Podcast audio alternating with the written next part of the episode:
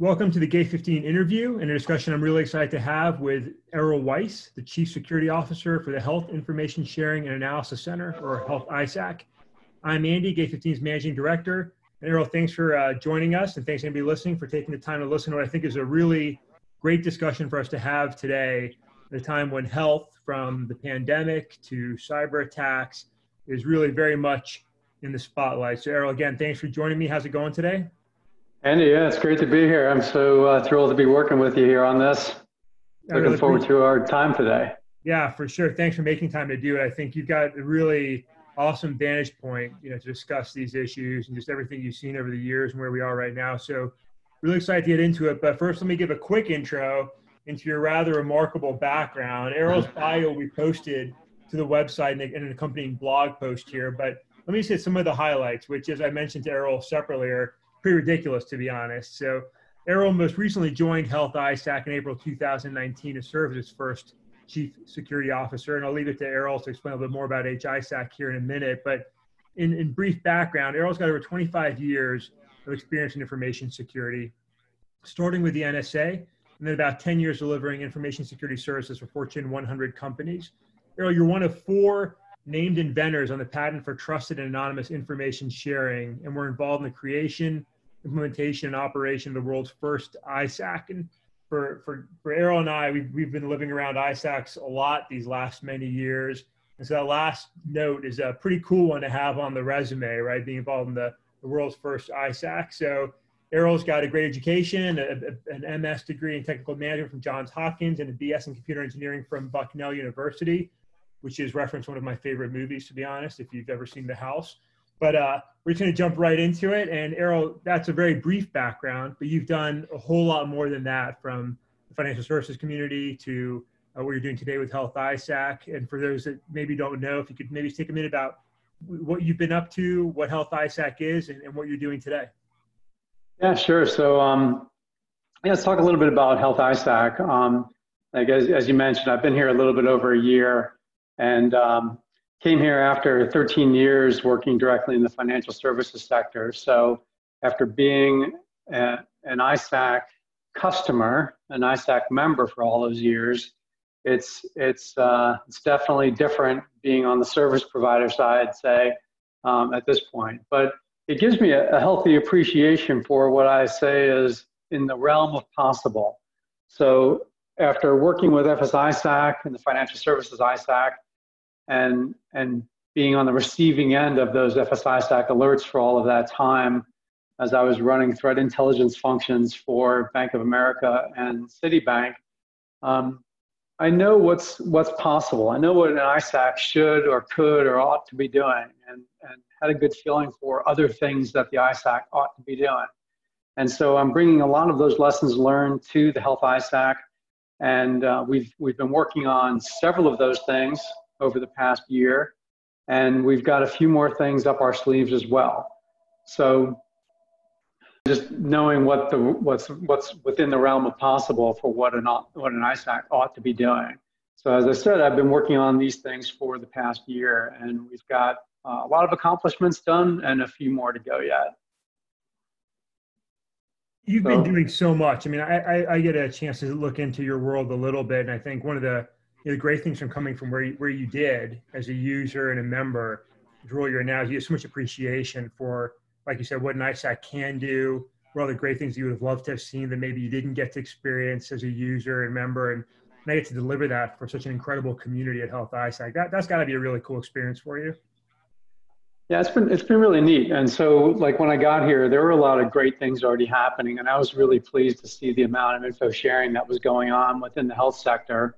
Uh, I wasn't sure exactly what I was going to walk into, but I was really impressed with the, the level of sharing that was happening, the energy amongst the Health ISAC members, the threat intelligence committee that was in place at the time that was working closely together and, and, and off to a really good start. So, so I had a great foundation to start working with.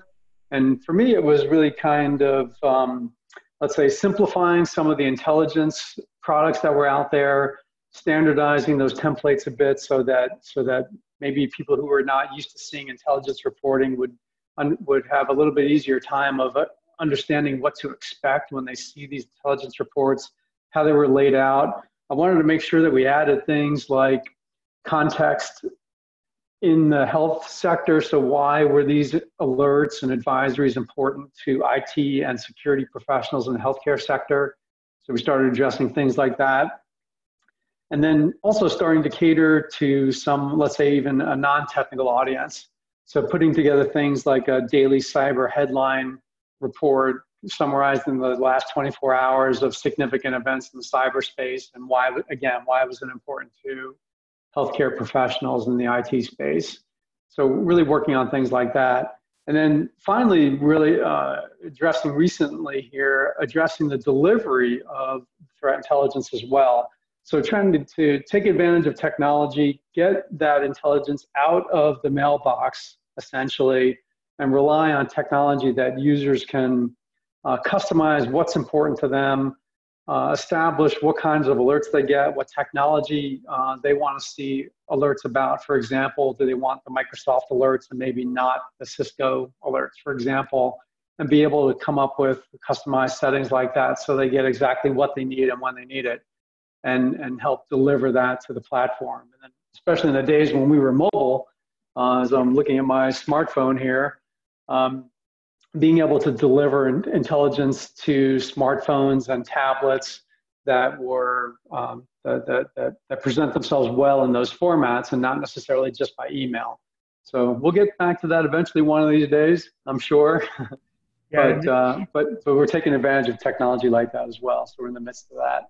It's exciting to see all of that, but I think you hit a point early on that's really important. I think you know when I was in the military, the the question communities always ask is, "What's the so what?" Right? Why why are you briefing me and telling me what you're telling me. And I think, you know, as I, as we're recording this today, I think I've got about 50 notifications in my inbox of patches and updates. And I've got to sift through them and figure out what matters, what do I care about, because we don't all care about everything and all the same things. I think you've really done a lot to sort of contextualize that, right? To take information and updates and concerns and make it actionable by saying, hey, here's why this matters to you, healthcare professional. Here's why you should do X, Y, or Z. And that, that's a huge step. It is, and it's it's hard. I mean, usually uh, as an analyst, I know we kind of stare at those vulnerability alerts, those advisories, and trying to think, well, it, it's obvious. So what? It's obvious why it's important, um, and, and but it's not. And so you you need to take those couple of minutes to think about, you know, what are you trying to tell that IT professional or the information security professional? What should they be doing about it, and why? and sometimes it feels a little redundant, but uh, but it's okay. Yeah, that's right. I think you know, we tend to take things for granted that, that people should or would know what we're, what we're trying to say, and I just think that that's not that's not the right way to do it. And so I think it's a, it's a great step. I'm looking at my clock, I'm, I'm gonna I know I'm gonna blow the the timeline by, by a ton, but this is great. So we're, we're talking about a lot of things you're doing.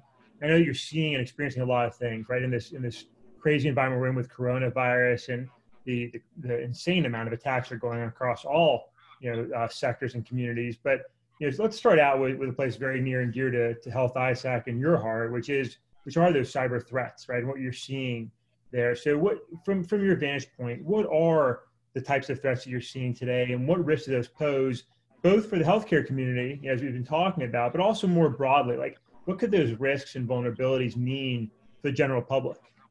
Yeah. That's that's that's a big part of what we do every day, and and um, let's so let's you know really start with a focus on cyber. If I can really start there, and and one of the things that um, that I also help set up since I've been with the Health ISAC is to establish our threat level. So it really is a model that that I saw worked really well at the Financial Services ISAC.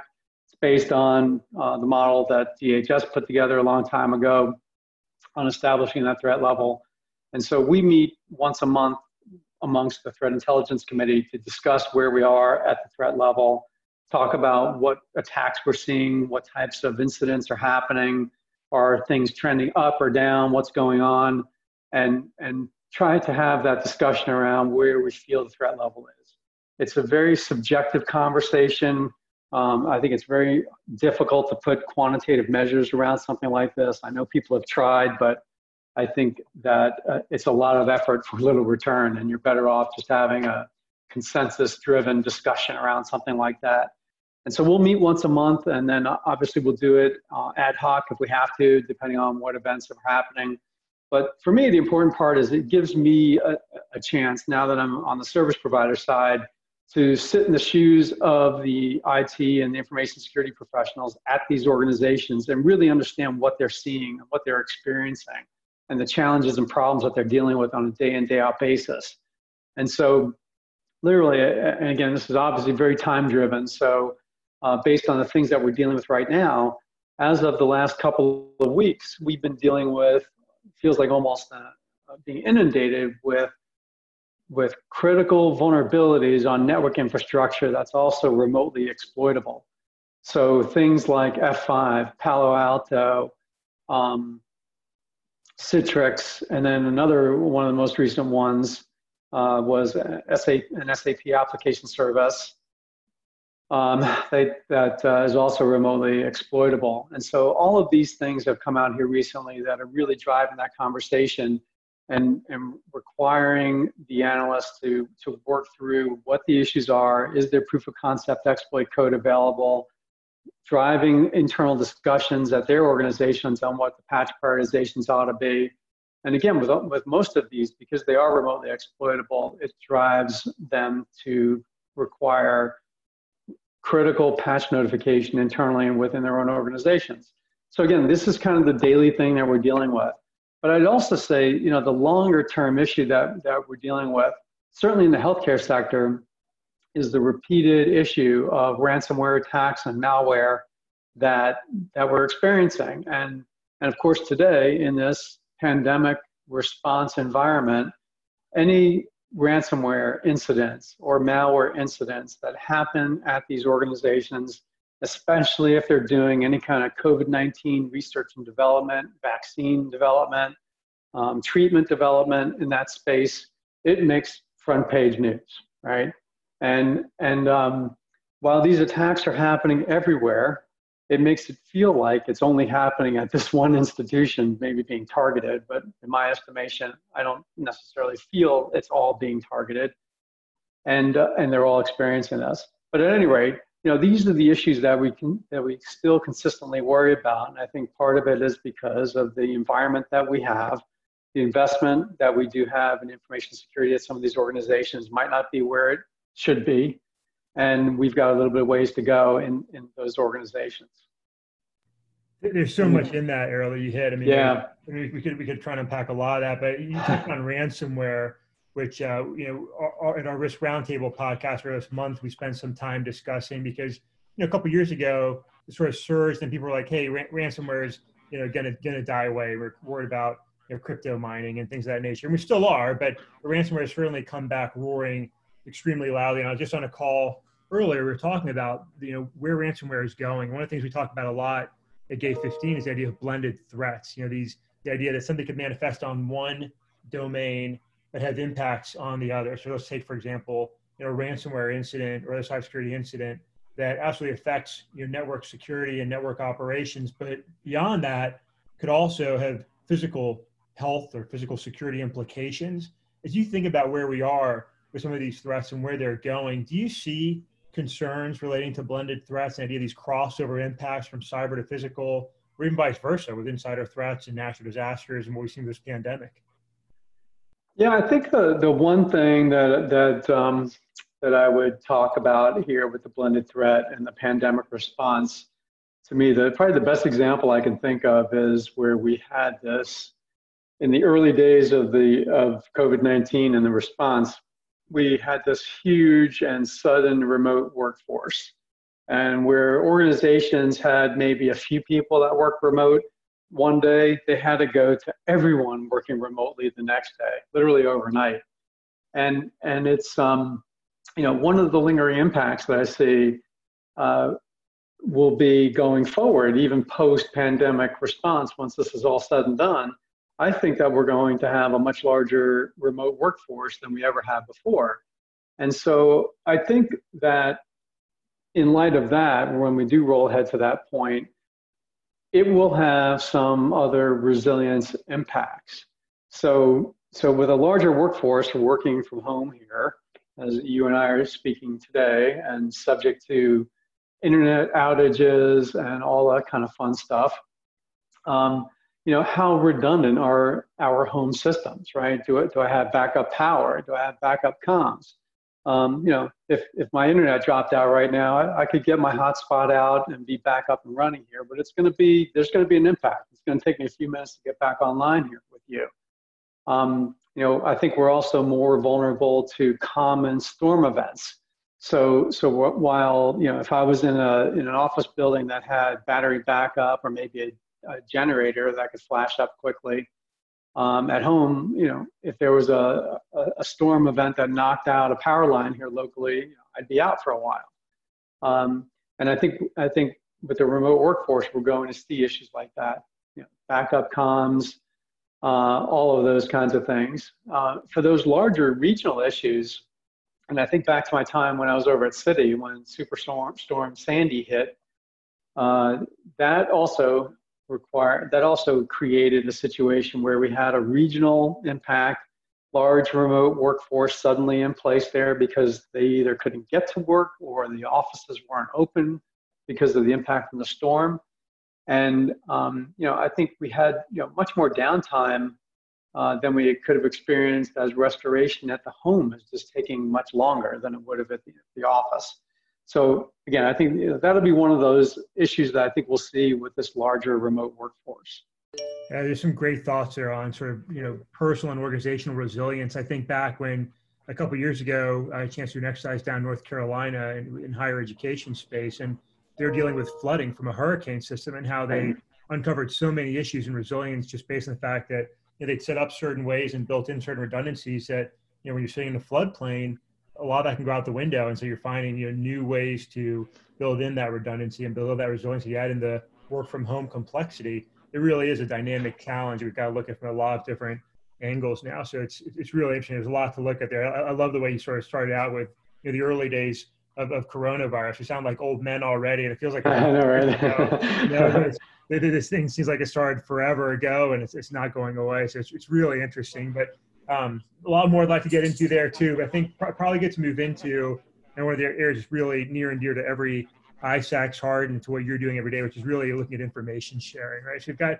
all these complex threats from the COVID-related stuff to uh, the blended threats we touched on to ransomware a lot of things going in and, in and outside of cybersecurity. And effective information sharing is such an important part of countering those different threats. So when we're you know not recording podcasts and doing things like this, you know, I live in that world a lot. Can you discuss some of the benefits of information sharing collaboration and some of the challenges that you see to making it successful? Yeah, definitely. Um, yeah, I think, I think uh, one of the things that uh, I can also make available uh, for you is this information sharing best practices paper that we put together. And, and actually, in there, we talk about some of the benefits. So I can definitely make it available for you and have it on the website as well. That'd be awesome. Um, but yeah, even in the paper, we talk about four benefits uh, of information sharing. And uh, you know, some of the obvious ones talk about like this improved security posture through shared situational awareness. So again, it kind of goes back to the, I'll say the original intent of the, of the ISAC, which was, it's kind of like the, the virtual neighborhood watch program. So if I see something happening and I share it with my neighbors, uh, we can all benefit from that. We can all use that information to protect ourselves and hopefully not become a victim from that attack. And, and much like the, that neighborhood watch program, we've turned that into the cyber equivalent where we're sharing incident, cyber incident information with each other and benefiting from that, and even using that information to potentially block attacks. Um, the other uh, benefit that we talk about is this crowdsourced cybersecurity expertise. So it's a great way to, to pose a question out and get it out to the group of people in the community, in the ISAC, and share that information with each other or learn from each other.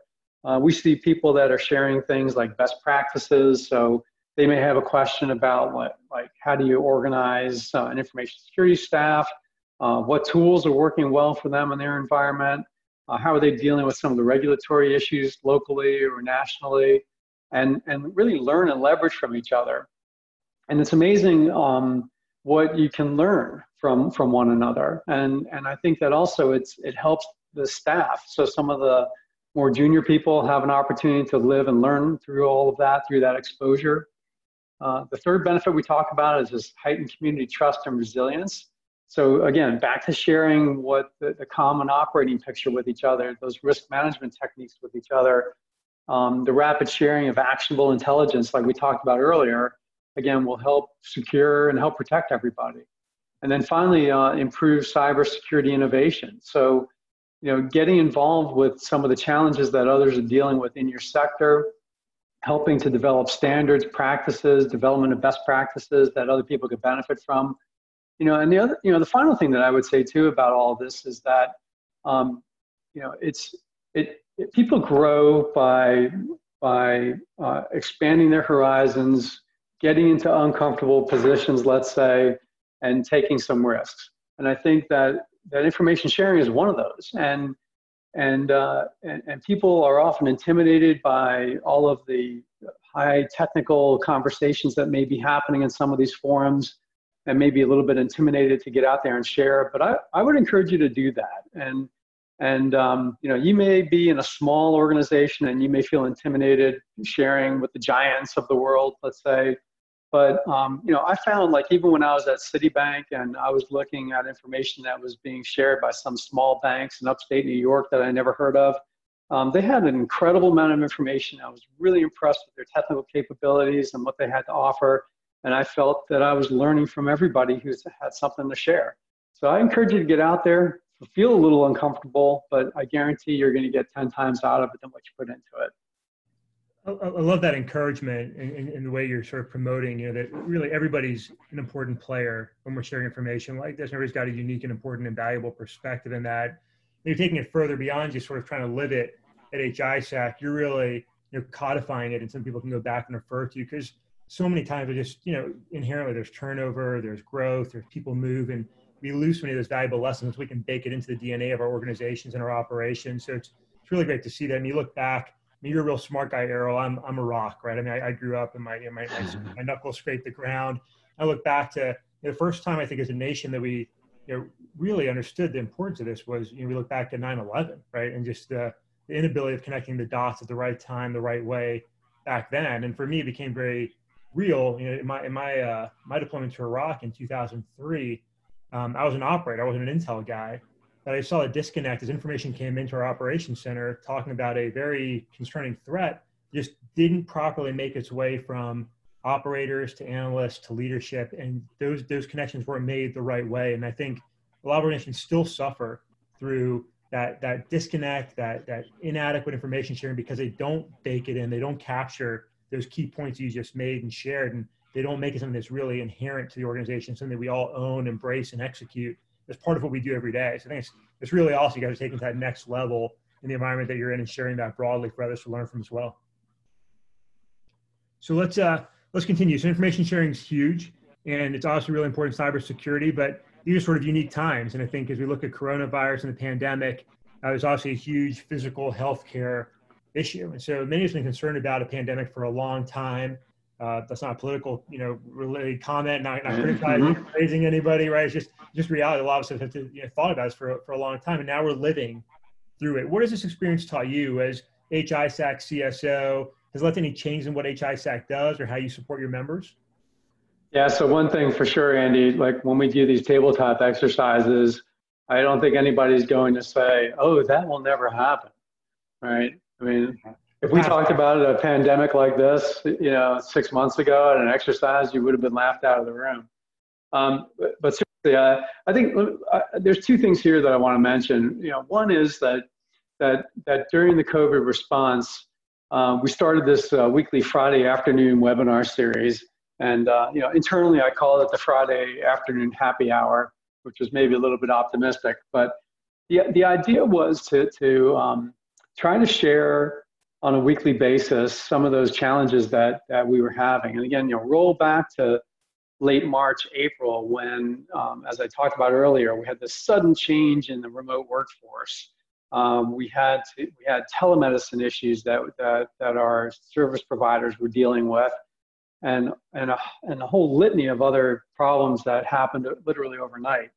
And so um, we set these weekly meetings up to really exchange information with each other on the IT and the info information security challenges that these organizations were having and, and put on a webinar. We had a few CISOs that would kind of sit on the speaker bridge, but we'd have questions coming in from the audience members and we had you know over 100 people usually on the call and firing all kinds of great questions out or even offering up solutions in the, uh, in the question panel.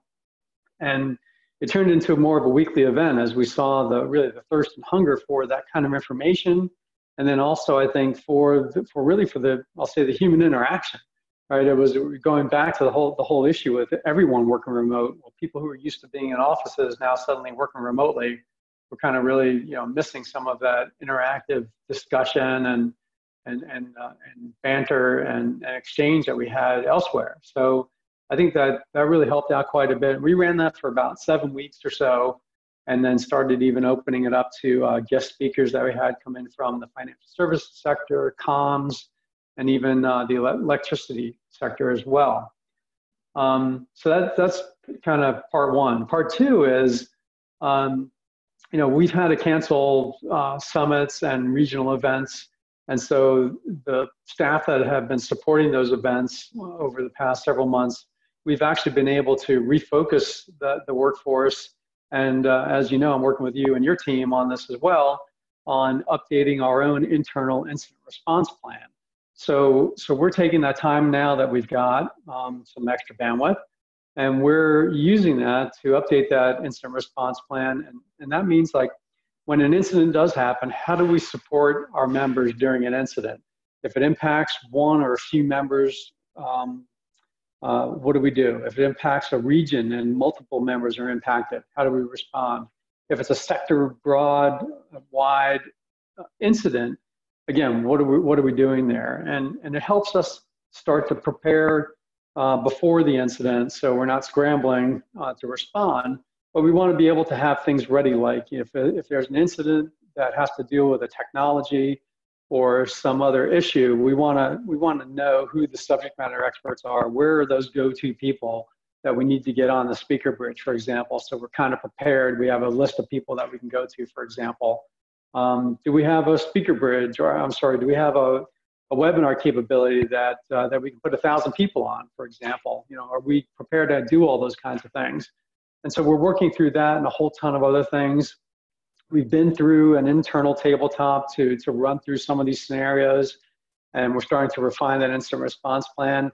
And we're going to continue to refine it. We'll have um, some tabletop exercises going forward now as well, uh, broadening the circle and opening it up to some members to participate in that. So we keep broadening those circles and, and continue to refine that plan. So so I'd say the, the one good thing uh, coming out of this with all with, with a little bit of that excess bandwidth that we've got now is that we're able to kind of refocus the attention and, and, and work on this plan, on this much needed plan. I love that. I think, you know, good leadership is really being able to make those smart pivots and adjustments so you're you're not wasting time. You know, we're not throwing hands up in the air and sort of just exasperated by a situation, but being able to figure out how can we use this time and you know, looking at it as an opportunity, right? And being able to do that to enhance resilience, preparedness, Oh, that's a, that's a that's a sweet spot for me. So really, I love that. And I love the happy hour idea. It might not have necessarily been the happiest hour, but a great way to connect and, and yeah. share. I mean, that, that really points to you know, the fact that there's there's really been a lot of good stories. As hard as this time is, as, as weird as this time is, there's really been a lot of good things that come out of this. I think just show how remarkable and resilient you know all of us can be, you know, individually and collectively. So, for staying with the idea of coronavirus and cyber threats, I think one of the remarkable things that I saw was a way you know, voluntary groups came together. You see this in, in information security all the time, I think. But you know, to, to respond to a threat, you know, groups like the CTI League developed to facilitate information sharing, collaboration, protect medical organizations and public health care facilities, and work with organizations like Health and others, just on a voluntary basis, just to help because we needed to help. People needed to come together, identify threats, fight the bad guys, and try and do good things. You already shared a couple good stories. Any other good stories or experiences that you've seen coming out of this challenging pandemic?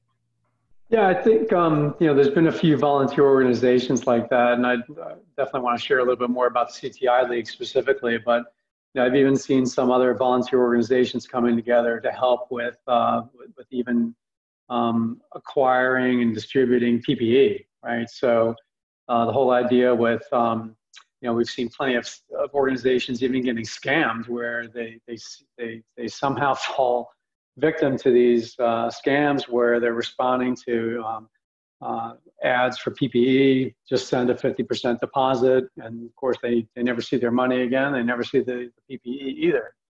And, and so I've seen another volunteer organization set up, um, Project N95, it's called, that uh, was set up to, uh, to identify trusted sources for PPE procurement. And um, they've also set up a number of um, processes and uh, white papers, and, and uh, they're sharing their information as well publicly with organizations who want it. So I'd encourage anyone who's looking for something like that to reach out to them. On uh, the CTI League, I thought, you know, that was really pretty neat to see that in the beginning.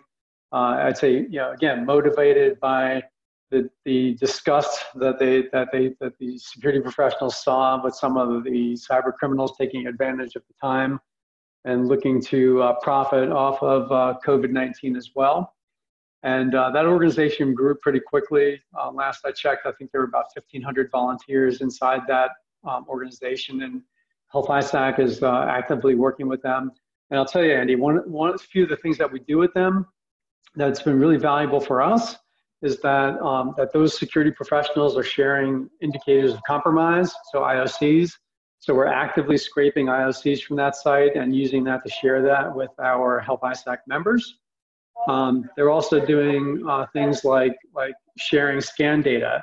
So where they've identified vulnerable infrastructure, they're able to uh, share that information with us, and then we use that scan information to, um, to notify members who may be potential victims or may have uh, potential um, uh, vulnerable infrastructure on their networks. And so that's been very valuable. And then finally, again, back to the, that volunteer network, if we identify um, fake websites or um, websites that are promoting scams and things of that sort, the volunteers are actively donating their time to do takedown services. So you can report those fake websites to the, the folks on the CTI League, for example, and they'll volunteer time to, to go in there and work on takedown. It's been really wonderful to see that.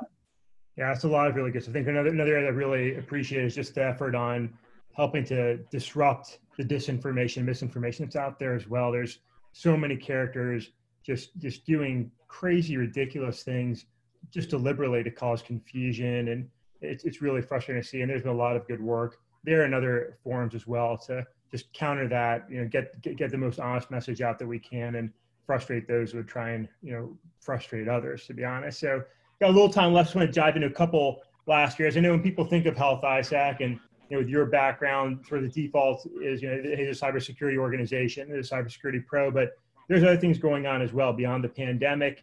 Um, you know, there's physical security concerns, there's natural hazards. You guys are based out of Florida, which sees its fair share of natural hazard threats. Huh. What is HISAC's role there, and are there any other notable areas of concern across those other domains for you?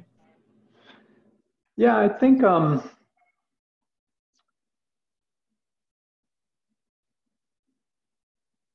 hmm, where do I want to go with that now? Yeah, so curveball there at the end, you know. yeah, you know, definitely in the, you know the physical security issues and resilience issues, you know, and with our operations center based in Florida, you know, we're constantly worrying about, um, you know, the hurricane season and what that means to us. And so, you know, it's one of the outcomes from that incident response plan that I'm looking forward to, and we'll continue to refine that so that, you know, we may, we even from our own operational standpoint, that we maintain uh, readiness uh, there from that center, and we continue to uh, to work. And and as uh, as we hope to grow uh, internationally, and, and uh, I'll be implementing follow the sun type operations at some point in the future. You know, those will um, help with some of the you know resilience issues being uh, spread out across other geographies. Um, I think you know the other the other thing that I want to talk about too is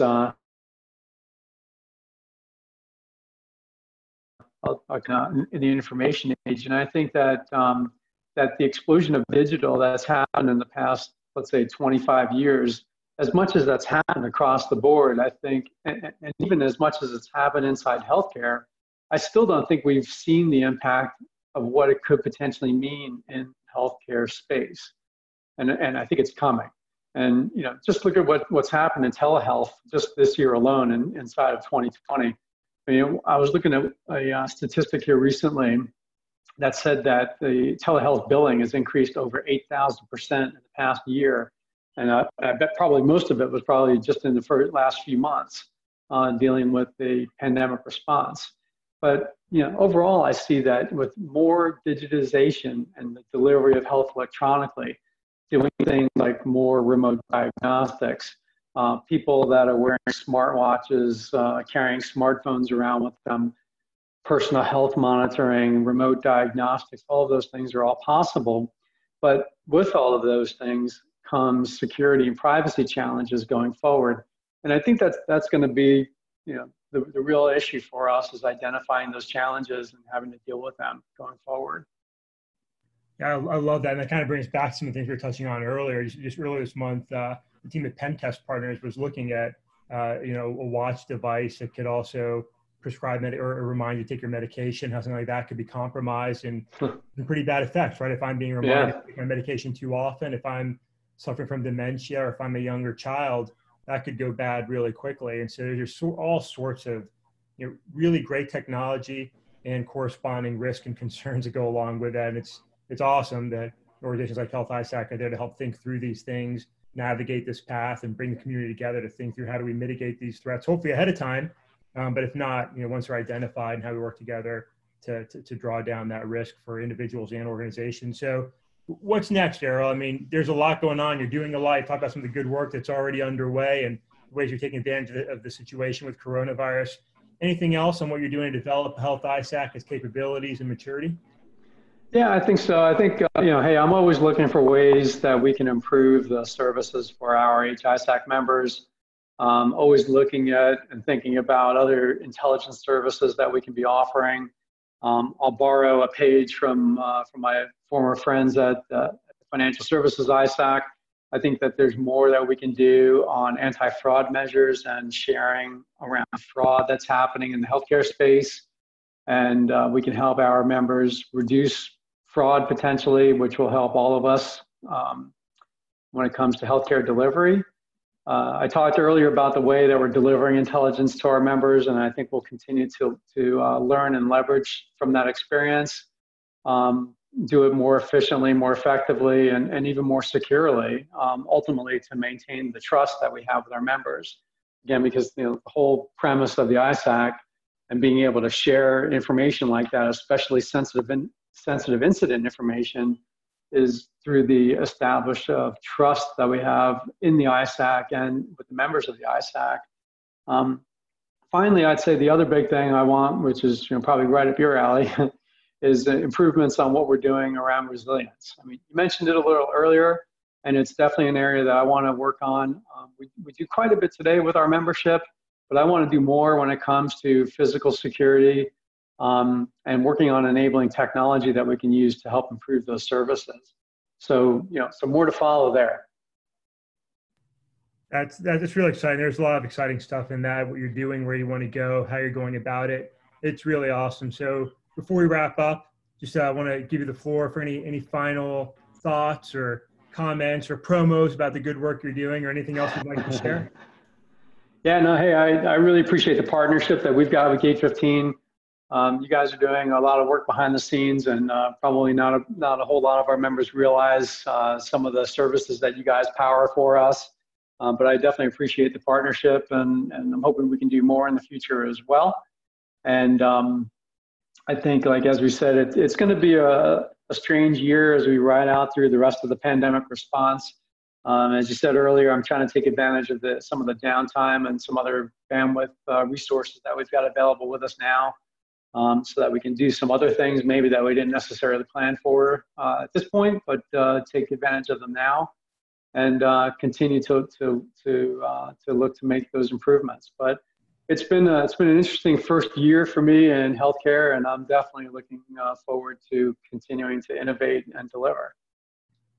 Errol, th- thanks so much for that. Thanks for all that you shared today. Thanks for all that you've done, to be honest, and all you continue to do now with Health ISAC. And you know, it's, it's, it's leaders like you and organizations like Health ISAC that allow us all to sort of try and enjoy our lives, not having to think about all those little things that can go wrong and, and just throw us all for such a, a loop. Hopefully, just a disruption. In some cases, you know, talk about healthcare could be potentially a lot worse than that. So, really, sincerely, thank you very much to you. Thanks to anybody that's listened. We discussed a lot about Health ISAC today. There are also a lot of other like efforts across critical infrastructure, be it they don't all have Errol Weiss, but, but they've also got a lot mm-hmm. of great, you know, uh, women and men working hard to enhance security, resilience, preparedness across critical infrastructure and other communities around the country and around the world. So it's, it's great to be able to, to call so many wonderful people, colleagues and friends, and a chance to pull up and just reflect on things like we get to today. So Errol, again, thanks so much for your time and for all that you shared, and best of luck to continue to move Health ISAC forward into the future. Thanks a lot, Andy. It was great being here with you guys.